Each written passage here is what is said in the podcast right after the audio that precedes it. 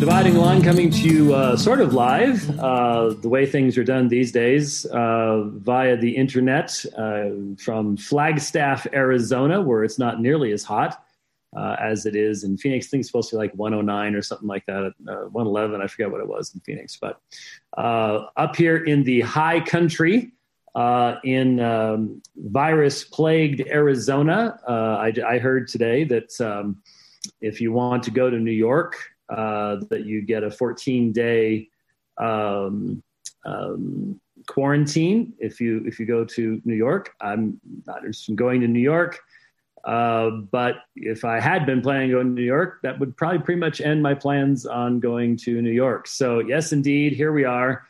Uh, the summer of 2020. It is the longest year uh, in history, very clearly. Um, and we're we're we're barely halfway through. So, yeah, uh, 2020 is going to be turned into a verb. Let's not go full 2020 on that. Uh, I've seen some interesting memes that people are coming up with, um, and I I have to agree with them. They're um, the only the only thing that worries me is what's 2021 going to be like. That's that's that's uh, not I don't even want to think about that. But anyway, welcome to the program. Uh, what we're going to do today on the program, I'm going to uh, uh start off by putting up a um, uh, a tweet. Uh, let me see if I can do that for you without messing everything up. But here is a tweet that I think um, should be coming through to you clearly. Hope so, anyways. Um, and you have a meme uh, from Allie Beth Stuckey um, that says the following In my experience, as a Christian moves to the left politically, they begin to take the Bible less seriously. I've never seen someone become more liberal socially or politically while becoming more solid theologically. Biblical inerrancy seems to give way to cultural relevance. Now, um, it's easier for me to address. Um, I'll, I'll come back to that in a, in a moment. It's, it's easier for me to address really denominational uh, contexts, entire groups, um, individuals. I mean, I suppose you could posit the idea of a specific individual who, in for some reason uh, would become more solid in their understanding of what inspiration means, uh, the consistency of scripture. That's generally not what happens when someone is moving to the left culturally, uh, philosophically, things like that. And we can provide so many examples of this. And interestingly enough, one of the, gen- the gentlemen who commented on that, which we'll look at in a moment, Jemar Tisby, is an example of this. But just look at uh, Matthew Vines, um, who begins with a certain set of arguments because he was raised in a particular context that had a higher view of scripture. What's the what's the what's the track over time? For himself look at any church that becomes quote unquote affirming. Look at any denomination. Um, look at seminaries. Oh goodness, uh, it would be so easy to look at you know my my personal experience, Fuller Theological Seminary. Um, people have always, often asked, well, why did you go to Fuller? Because I didn't have any other choices. To be perfectly honest with you, um, there had been a few days uh, when I was very seriously looking at Golden Gate Baptist Theological Seminary uh, up in the Mill Valley area, uh, which no longer exists, sadly.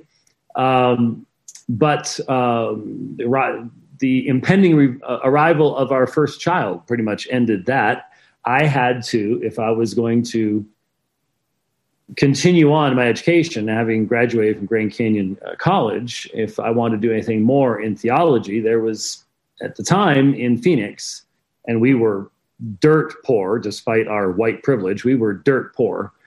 Um, and so uh, there was there was only one option. And the nice thing was at the time, uh, Fuller Fuller's Phoenix campus drew very heavily from Grand Canyon. So, for example, that's why I was able to take seven years of Greek with the same professor. I took four years at Canyon, three years Fuller with the same professor.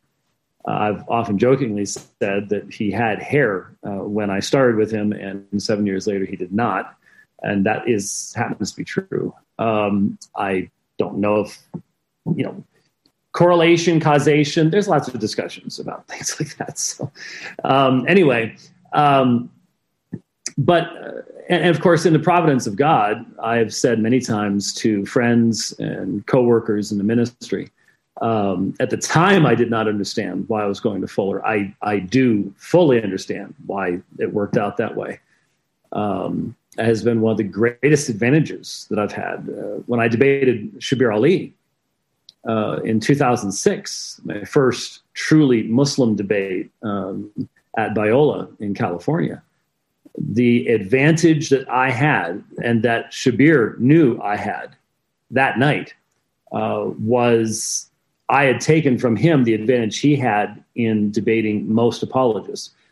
Most apologists are conservative, theologically speaking, and don't know a lot about liberalism. And he had utilized our liberal scholars to his advantage in all the debates I had heard him doing. Uh, didn't work for me because I went to Fuller. And of course, I graduated in 89, started in 85. Um, Fuller was not nearly as far to the left as they are today. And isn't it interesting? You can count on one hand with fingers left over the number of schools and seminaries that have a record of going from left to right. The stand, I mean, the history of denominational seminaries and schools in the United States goes one direction. It's almost like, uh, you know, you've heard the stories about which direction things spin, whether you're in the northern hemisphere or the southern hemisphere. Well, um, when it comes to theological schools, institutions, Bible colleges, seminaries, and denominations, um, it is a long history of going left, left, left. Finally, the believers in a denomination give up. Splitsville and sadly, I just don't know if we just aren't really good at this or what. Um, the liberals keep all of the buildings and the money, and the conservatives go out and start all over again. Um, and it stands firm for a while, and then it starts going left, left, left, left, left, and then it just repeats itself over and over and over and over again.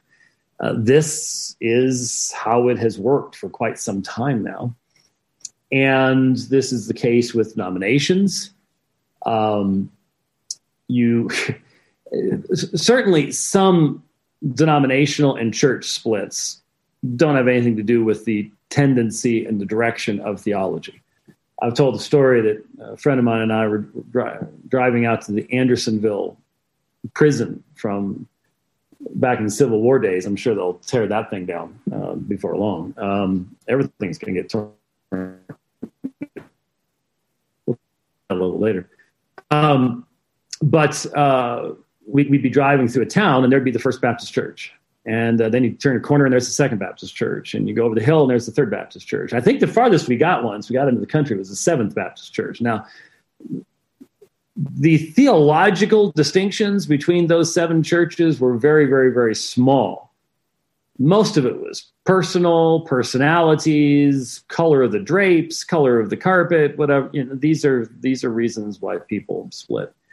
Um, and so Baptists have always been really, really good at splitting, and that's why you have denominations, um, Baptist denominations, uh, that are all over the spectrum, from the IFB super conservative over here to American Baptists over here that are, are, are not even really at least now Trinitarians. So massive wide uh, split. And almost any Presbyterian denomination you talk to, their history is, well, you know, it used to be this, and then the liberals went this way, and then they went this way, and then, you know, sometimes you'll end up two denominations that both have left liberals are now really small and struggling, and so let's get together. And so you'll you'll get alliance churches and you know stuff like that and uh, but the the spin is almost always to the left and history shows us that this is this is the reality. And it is worthwhile thinking about why that is. I will just briefly suggest to you that i think the primary reason for seminaries and bible colleges constantly moving to the left is because of an embarrassment on the part of the staff who want to be accepted at the world's table of scholarship and so uh, the way that we, that we do much of scholarship in the West, especially at the graduate level, where you have to come up with a new idea, a new thesis for a dissertation. Well, in the Christian faith, something that's new is very often something that's heretical. uh, it's not that there aren't deeper areas of study you can go into. I, have you know, there's all sorts of grammatical issues and things like that in the New Testament that would be worth the deep dive. But the, the, point is that if you believe that you already possess a body of divine truth, it's going to be uh, very likely that trying to come up with new spins on that is it's going to require you to be a little bit more open to heresy. Uh, and that's really what has happened uh, over the years. You look at Union Theological Seminary. Union's just an awesome example of this uh, because you know here you have. I call it the Walking Dead Seminary uh, because it, it's a corpse. It, it, died really a very long time ago. Um, the TV series could literally last for 50 years if Union Theological Seminary is any indication of how long walkers can go. I mean, the, you know, a lot of us have sat around theorizing, you know, if, if walkers look as bad as they do, well, don't they eventually just fall apart? just things stop, just falls, you know, not much, can't, not very scary. All, all it can do is, all it is is a pair of teeth biting at you from the ground. That's, you know, that's okay. Um, that happens theologically too. And that's, that's what union is. Um, but I can see the huge, huge leftward swing in Fuller just since I graduated in 89 and, and how it exists today. I mean, I could never have survived at Fuller um, today, but I could in the 1980s. That doesn't mean that I was comfortable. I had to have those conversations. I had to put my hand up in, uh, in a New Testament class and, and defend a belief in inerrancy after the professor just gone through why you shouldn't believe in inerrancy. Um, but I didn't fail the class. In fact, I wasn't even I wasn't even damaged by. It was partly because the way I did it. You you do it respectfully. You do the work that you're asked to do. Um, I wasn't trying to be some type of uh, nasty fundy guy uh, in, in, their midst, even though I did call myself Fuller's token fundamentalist. Um, uh, but I've seen the massive shift.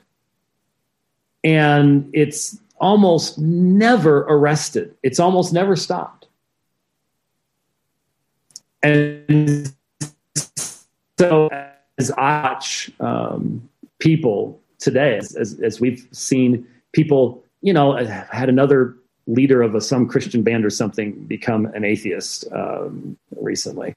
Um, this, this really isn't anything overly unusual. Um, but it's interesting that very frequently when you when you first see that social media post uh, about, well, you know, I've, I've just got to be honest with myself about the questions I have. It's going to be six months to two years before they're marching in gay pride events and calling all the authors of the Bible white supremacists or something like that. I mean, it's it it takes some time, but it's coming and, and we shouldn't be overly shocked and surprised when that kind of thing uh, takes place. Uh, why, again, is all of this? Well, um, they went out from us, so it might be known that they were not truly of us. There, there is. You know, it's been years ago now that I preached that sermon, the uh, the blessings of apostasy. But the reality is, the proclamation of the gospel brings to bear um, convicting truths that will eventually cause a rebel sinner to want to stop hearing those convicting truths. And that can be accomplished in a number of different ways. Um, people try to do that from within the church because they're very invested in the church. And that's where you get leftist theology and things like that. Or they just break away and say, fine, I'm, I'm, I'm not going to do that. Um, a couple days ago, there was this huge firestorm on Twitter where some Jo Luehmann, I don't have it queued up, sorry, but well, I might actually, uh, but I, I, am using the computer to do the live streaming, and so if I go looking for stuff, I, I can imagine messing things up. But there was a Joe Jo Luehmann, a female, uh, a woman, um, at least that's my assumption these days. It's just I'm getting too old for this. But anyway, uh, she, you know, put out these this uh, a thread on Twitter about how she's a Christian, but she doesn't believe in Jesus. She believes in the Christ spirit, and she doesn't believe in evangelism, and and uh, uh, and she thinks that LGBTQI. I, I lost track after the I. I'm not sure what's supposed to come after that now. I'm a little bit slow um, to, to try to. I mean, remember when it was just LGBT? I actually remember it was just LGB. I remember LGB. I don't know if they the rest remember. I, I remember. I remember LGB. I just remember just just G. just that was that wasn't all that long ago. Um, because the T has changed everything, and now it's LGBTQI something. I don't know. There's a I think there's a P. There might have been R. I've lost track. Um, the, the T thing is what messes everything up. But anyways, uh, she's saying that LGBTQI RSTUV individuals are divine and should be in leadership of all of us or something along these lines. It's just like, oh, okay. And you read through the, the thread, and it's here is a, a person saying, Yes, I'm a Christian, and I don't believe in Jesus, and I reject everything that the Christian faith has ever stood for, defined, anything. And there's all these people just just going, that's impossible. What, what are you talking about? I read that kind of stuff and I just go, that's the that's the natural end of the progression. I mean, I really honestly think that most of the people at Union Seminary, if they would just be consistent themselves, that's where they, they will end up. That's where they should end up, anyways. Um, this is what leftism is. And, and I was raised, and I've said this before, I was raised referring to this as liberalism, but I have purposely stopped adopting that language because liberality is the giving of freedoms initially it was used, you know, claiming freedom from certain dogmas. Okay. But what we're seeing today isn't liberalism, it is leftism. And the one thing that, that leftism does not have in its current incarnation is a liberal view giving freedom to people other than what the left says. So, uh, this whole issue of leftism of the left um, it's extremely attractive. It promises freedom. And given the nature of Christian truth, I think this is what's, what's important. Uh, the very essence of the Christian faith exists in opposition to our flesh. Our flesh is always looking for ways to get out from underneath the all searching eye of God. And if we really understand what God has done in Christ, then the all searching eye of God is not something we fear. We, if we if we understand that we are called to come to the throne of grace and that the way has been opened to the throne of grace by the finished work of Christ, if this is a part of our daily reality, then the a lot of the impetus for leftism in theology is is banished just simply by that that recognition. Um, very very important to see that. but that's not what a lot of people have. Um, I, I, don't know how many times I've I've said it, um, but you know what you what you win them with is what you win them to. When you win people to the faith through a message that is centered upon them and their happiness and self satisfaction, rather than take up your cross, deny yourself, follow me on the death march. Um, you you end up with with a lot of people who will redefine what the Christian faith is about, and they'll start small. They're not Jo Luehmann or whatever her name was, uh, where you just basically deny everything and say, "But I'm still a Christian," and everyone wants to sit back and go, "Why bother? What what what what what are you gaining by even pretending this stuff?" Um, but it's a continuum and people are at different points along it, and some people stop uh, at, at some point along the continuum, not because they have any particular reason to, uh, but because that's where they feel comfortable. Maybe, maybe that's where their friendships allow them to be.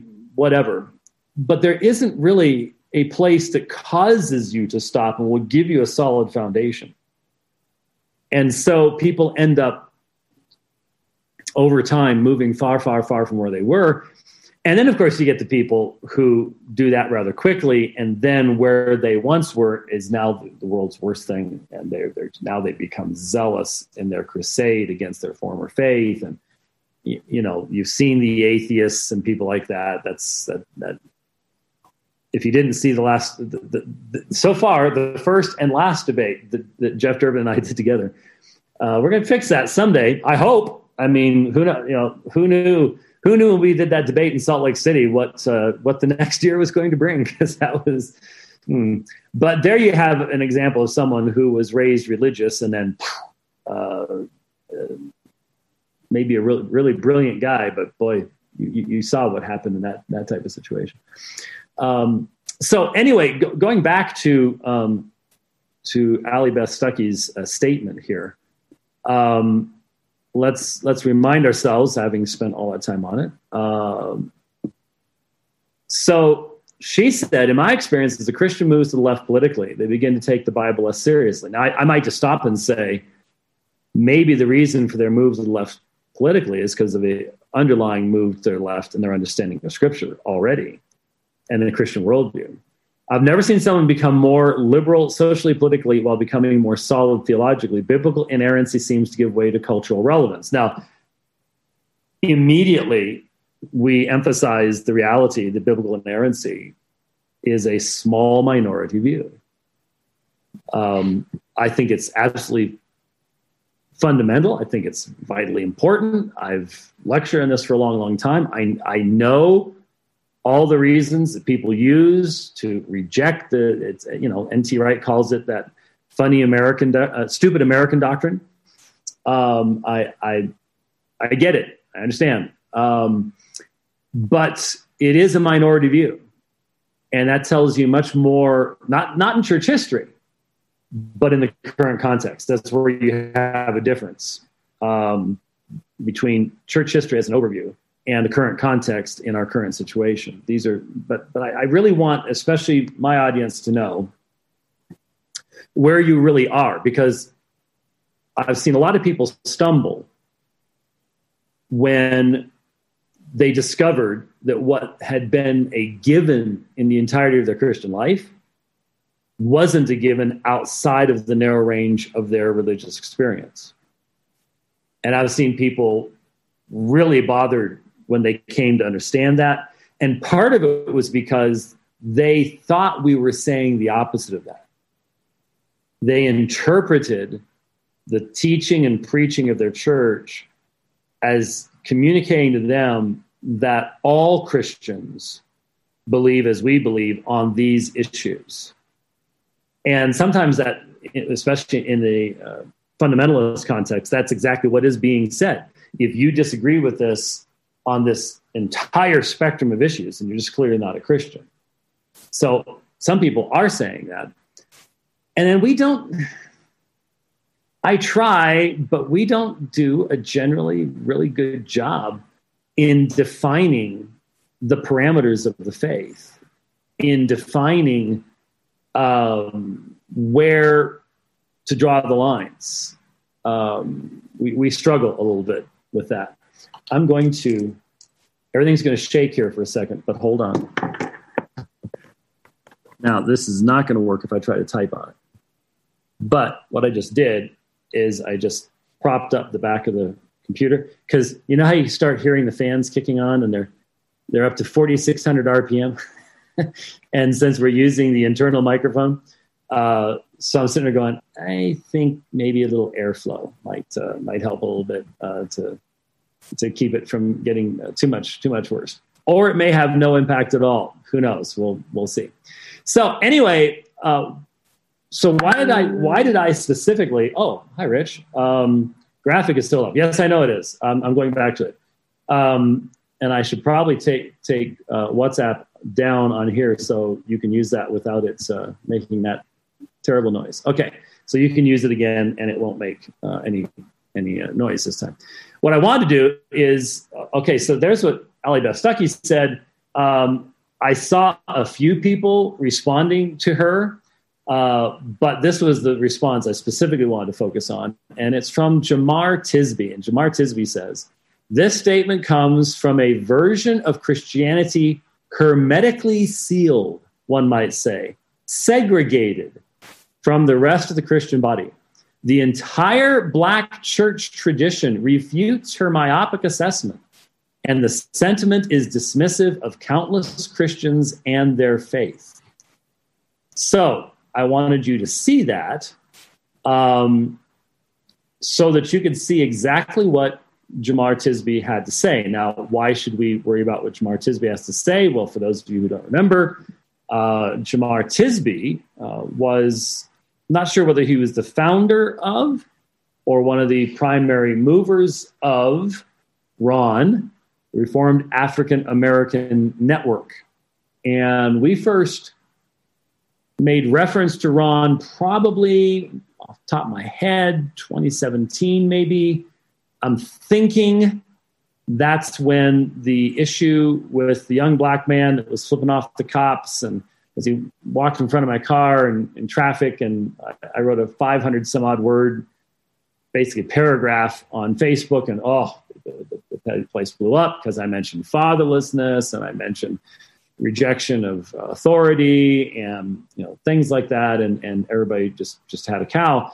And that was uh, i think 2017 if i recall if i recall correctly. It was about a year before the mlk 50 stuff and then the uh, reformed african american network transitioned into the the witness and if anyone has been following and I, I, I'm, I was sort of wondering, is this why, um, is this why Jemar responded? Sorry about that. Is this why Jemar responded to Allie Beth Stuckey? Because he sees himself in her words. Because he's got to know that where he is today, where he was 10 or five years ago, or even three years ago. And if you if you recognize that, then you have to ask yourself the question: Well, what has changed and why? I, I'm I'm not one of those people that says, "Well, if if you're not exactly where you were 30 years ago, then you're just a terrible, horrible compromiser, et cetera, et cetera." No, there there is there is room and necessity of growth for all of us and the real issue is what about the foundations? What about the very core of the faith? And the problem is the left right split is normally focused upon core issues, upon the issue of inerrancy, upon the issue of inspiration, upon what external sources you're going to allow to have a tremendous impact in how you think about the faith. And I would look, there are conservatives who have the influence of external sources and don't know it. Um, the, I've talked about before in regards to fundamentalism. Fundamentalists will say, remember, remember what Dave Hunt said to me? James, I have no traditions. um, that was one of the clearest examples that you could ever have of someone who has a tremendous amount of traditions, but has no way of examining those traditions, no way of critically analyzing those traditions because of this overarching presupposition that I, I don't I don't have traditions. I only believe what's in the Bible. Well, that's a noble sentiment, but if you don't actually practice it through meaningful methodologies of exegesis, it's a great way to smuggle in your traditions and always do it under the basis of allegedly the scripture. So, uh, the person on the right wants to affirm sola scriptura and the sufficiency of scripture and tota scriptura, the entirety of scripture. The person on the left knows. Now, they, you know, when you first start down that road, you may you may not want to admit this. You may want to try to stay away from it. But eventually, something, you know, you wake up one morning and you go, you know, I'm, I'm really seeing the Bible very differently than I used to. And you have to ask yourself the question why? Where is this going to lead? And so I think that was behind uh, maybe Jemar hearing an echo of something about himself. So when it says this, this statement comes from a version of Christianity hermetically sealed, one might say segregated from the rest of the Christian body. Well, so you have someone congratulating himself about how broad he is and what you know this is this is great. And when the remember remember the emergent church stuff? A lot of people don't necessarily remember the emergent church stuff. It it was a big splash for a while. It was it, it for just about as long as what was that prayer? Prayer of jabez. Prayer did you ever prayer of Jabez? No, you didn't. You, we, we got you before then? Good, good. I'm glad. um, yeah, the, the, emergent church lasted about as long as the prayer of Jabez did. But man, it was there was an entire uh, publishing company that grew out of the prayer of Jabez. They made that much money off it. I'm not sure if they're if they still have survived, but um, anyway, the emergent church was a bunch of fundamentalists who came to realize that a bunch of the things they believed as fundamentalists really weren't representative of what the apostles taught. But what they did is they then throughout all of church history, threw out, as in throw out, not threw out the other through. so we need to come up with a different word there. Anyway, uh, the English vocabulary just throws us a real curve there. Checked out. Uh, checked out. Yeah. Okay. Um, they got rid of uh, church history and basically said, all right, let's just put it all on the table and let's reevaluate everything from the Trinity on up. So it was the proverbial baby with the bathwater type thing. And, and uh, I, I, get the mindset, coming to realize that you need to be free to examine what you've been taught. There, okay, there, there's always always has to be a balance, no, no question about it. But what happens with people on the road to the left is they see themselves heading that way, but they don't want to be honest themselves as to exactly what is what the driving motivating factors are. Because if they're really honest themselves, they know my big thing is this social issue. And I am starting to change my perspectives so that I can be more focused upon this one social issue. This is the thing. That's why I believe one of the greatest signs of Christian maturity is that you realize that balance is the great key to obtaining Christian maturity.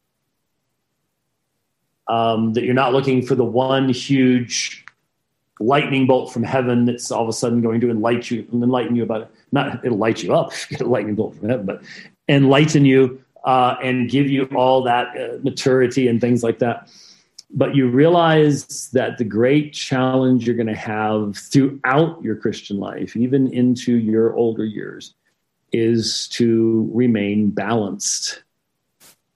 And balance requires an understanding of what is absolutely foundational definition foundational and definitional to the faith and what is important and then you know, the, the, the concentric spheres going out from there.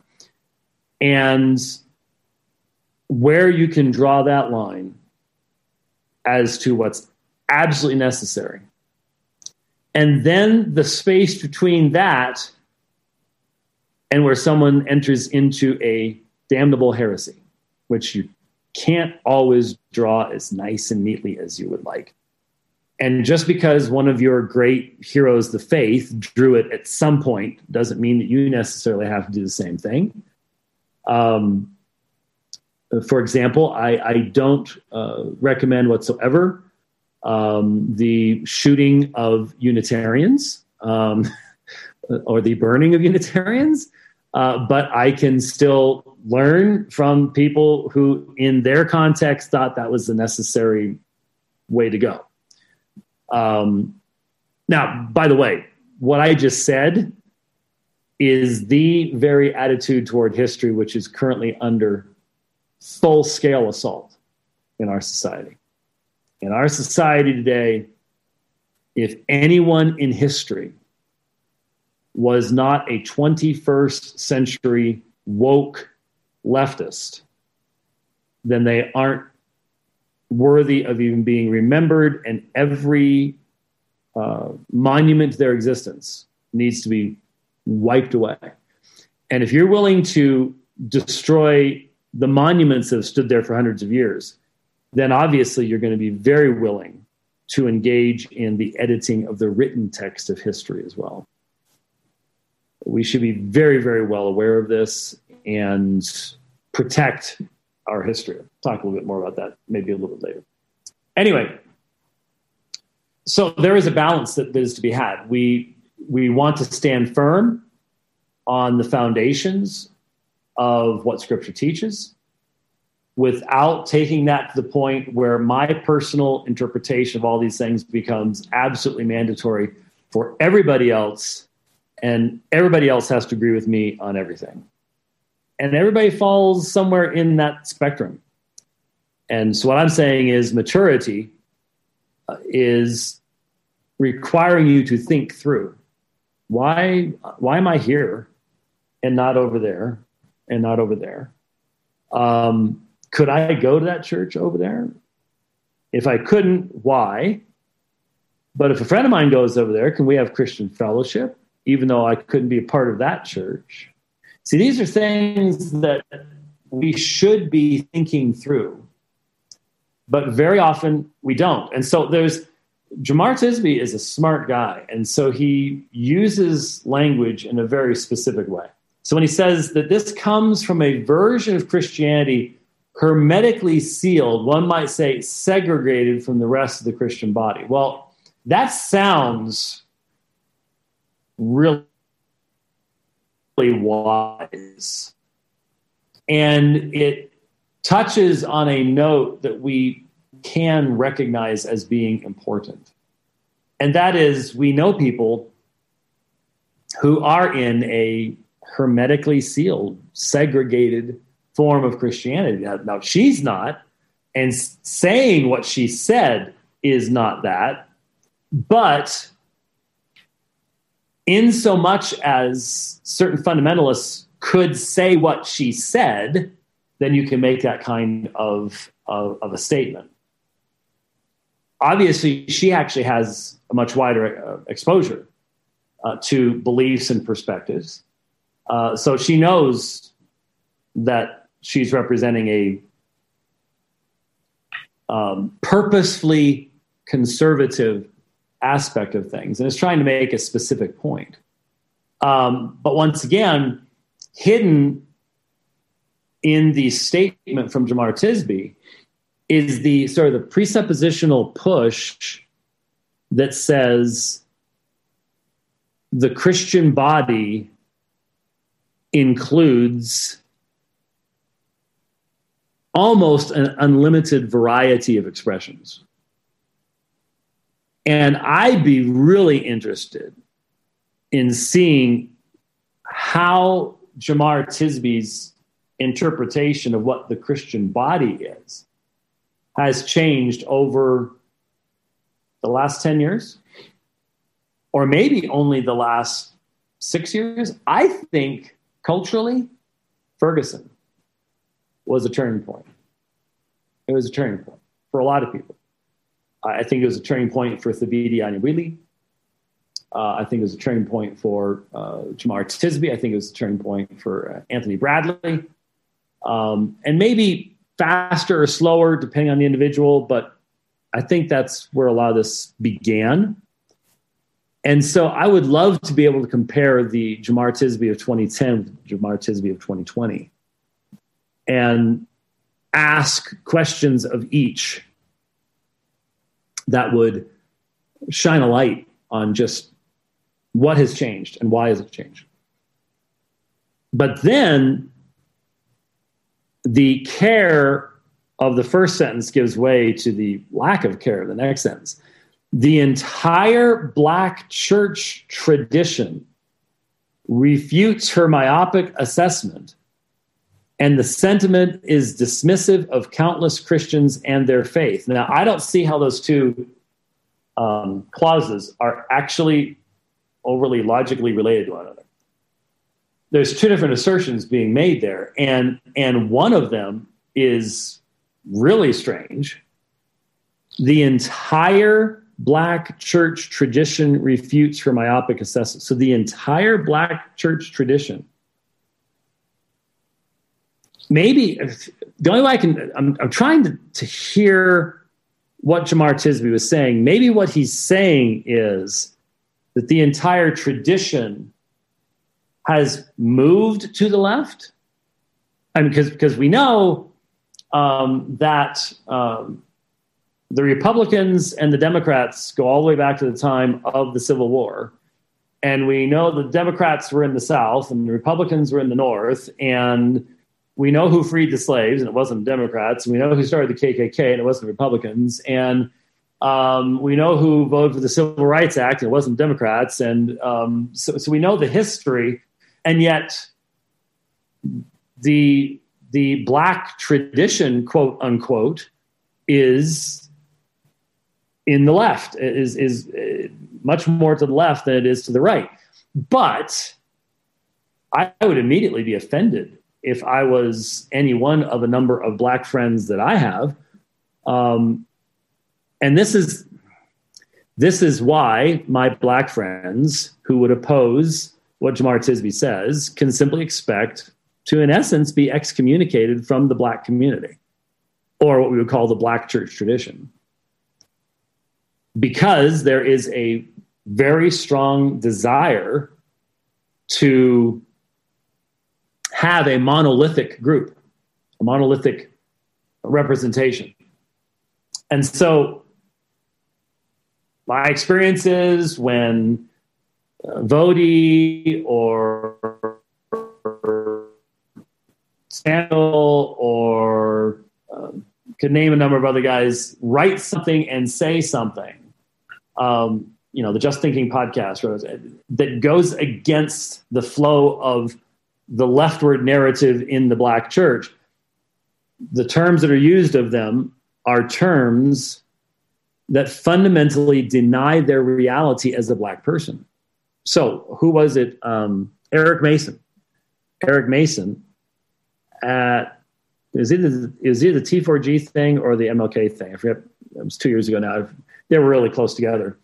Um, in his comments, talked about black men who are black on the outside and Anglo on the inside. Now, there's a term that is used for that.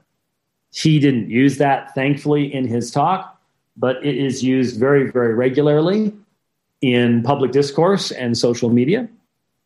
Um, and I see it used all the time in a very racially insensitive fashion. But one of the big problems I have is that when you teach an entire group of people that they are not capable of committing a particular sin, that's the best way to make sure that sin is going to be committed. And if you tell an entire people you cannot be racists, that helps to foster racist attitudes. If racism is a sin, then all of Adam's children are subject to that sin. If you say that it's only a power structure thing and, and all the rest of that stuff, you're, you've, you've completely lost the biblical categories. You're, you're, you're out in the woods someplace, which is where we are right now, to be honest with you, for everybody. Um, but uh, it's not the entire black church. It's not a refutation of her assessment. In fact, if anything, Jemar Tisby is sort of the living example of exactly what she was saying. Um, and then to say the sentiment is dismissive of countless Christians and their faith, well, again, um, it's not, it, her statement wasn't about defining their Christianity. Her statement was an observation of the allowance of external sources to come in and become creating, they, they come in and create lenses through which you then read scripture. And you end up changing the message of scripture in the process. This is what leftism has done and is doing in our day. And so I wanted to comment on that, uh, not only in defense of what uh, Allie Stuckey had said, but then to unpack that so that we have an understanding and idea of why someone who once had the ability to argue that he was a conservative, reformed um, ministerial student, why he would be where he is now. Uh, what what's what are the parameters? What's what's going on there? Uh, that will help us to understand a lot of things that are happening in our in our land right now. Now, I'm I'm not sure what's going to be happening. Uh, allegedly tomorrow, no, allegedly today. I guess this this didn't happen. It's Thursday, right? Okay. Um, there there there was a threat to destroy a uh, monument of Lincoln, and evidently the reason I have I have a massive studio audience of one here, but I'm know, every once in a while you might hear some chuckling going on. But uh, the alleged reason for the destruction of the Lincoln uh, Emancipation Memorial is because there is a black person represented in it at his feet. Well, of course, at the time it was made, what that represented was the thanks of the black people for what Lincoln did. But what it meant historically and how things are expressed in art doesn't matter to the barbarians who are running out of our universities, having been made barbarians in our universities, to light fire to everything in society to burn and destroy it. That's why they're called barbarians it's not that they don't know the history of Lincoln. They probably don't, but they don't. They they wouldn't care. It's the optics and it's the idea that we are correct in our modern day to bring anyone to the bar of history based upon our current preferred standards not the standards in which they live, not the knowledge in which they had, not the uh, cultural situation would say existed. None of that is, is relevant. It does not matter.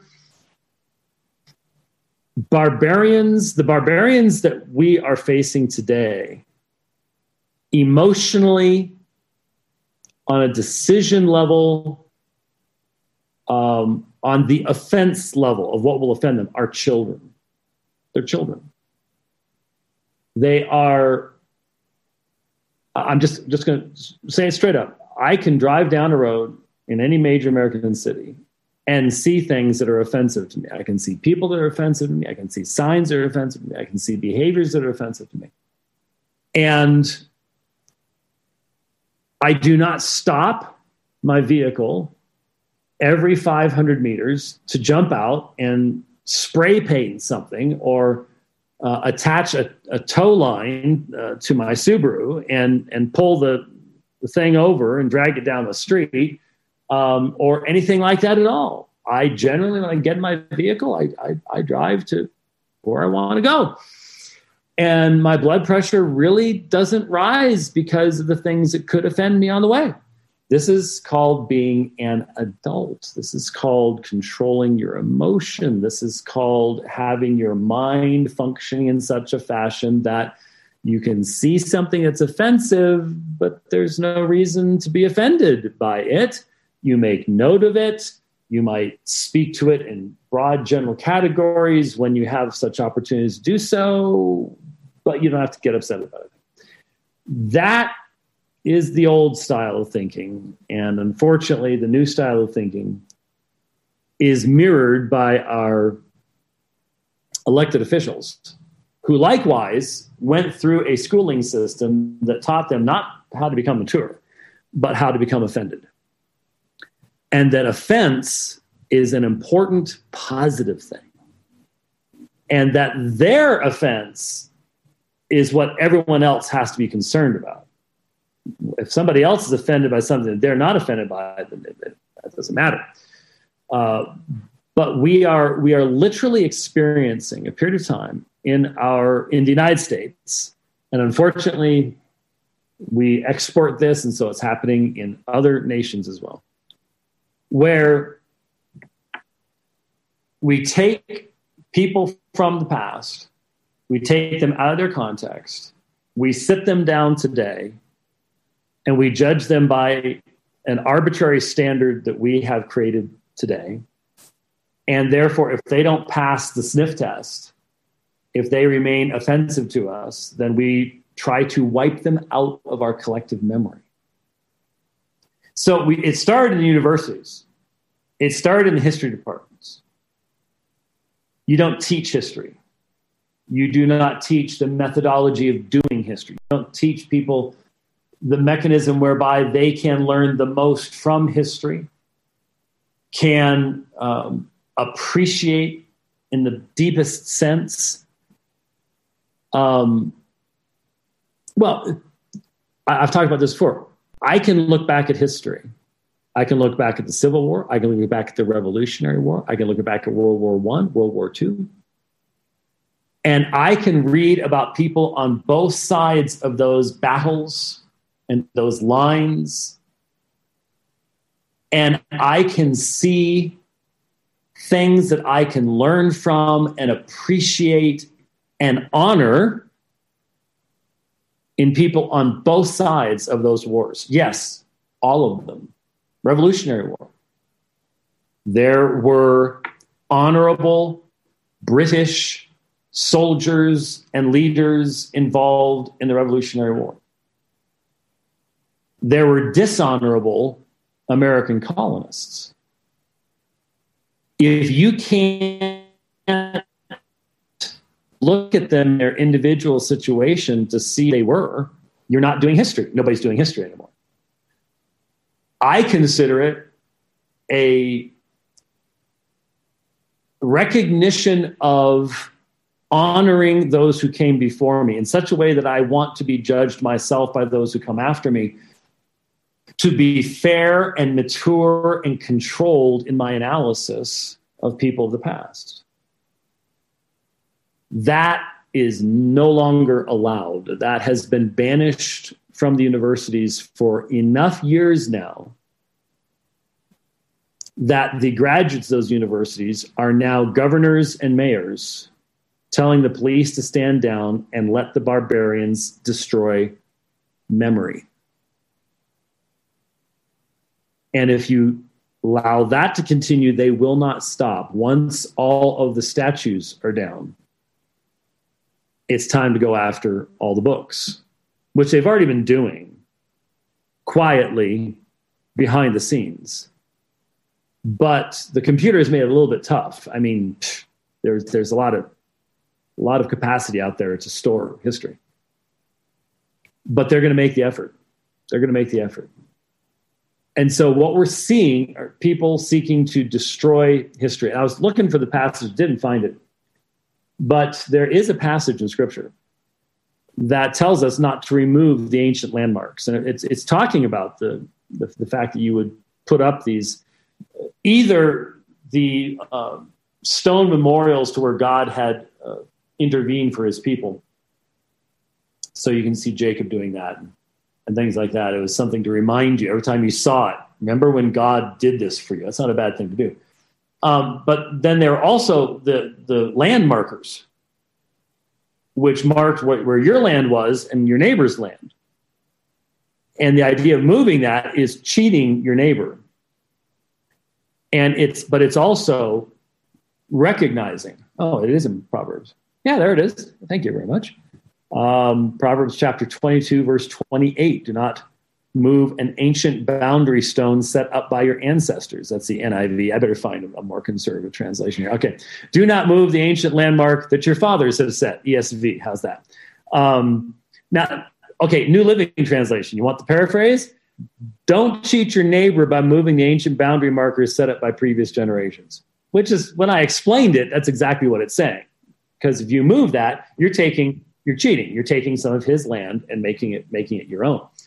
The idea is let's not become the modernists.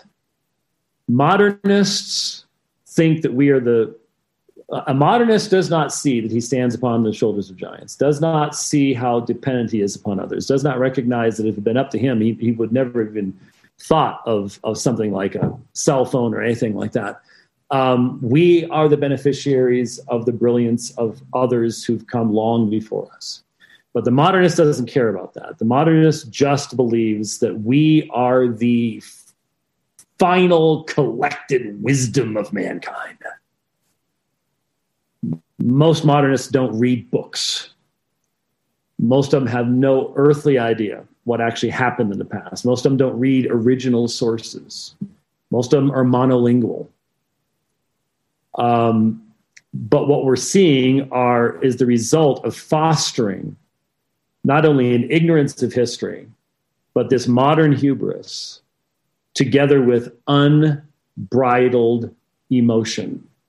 No discipline of the mind, not seeing that as something that is positive and absolutely necessary and eventually you get to a tipping point where you have enough. It's not a majority. You don't you do not need a majority to change a nation. No rebellion has ever required a majority. There was a minority of the colonists that fought in the revolutionary war. There were. Most didn't want anything to do with it.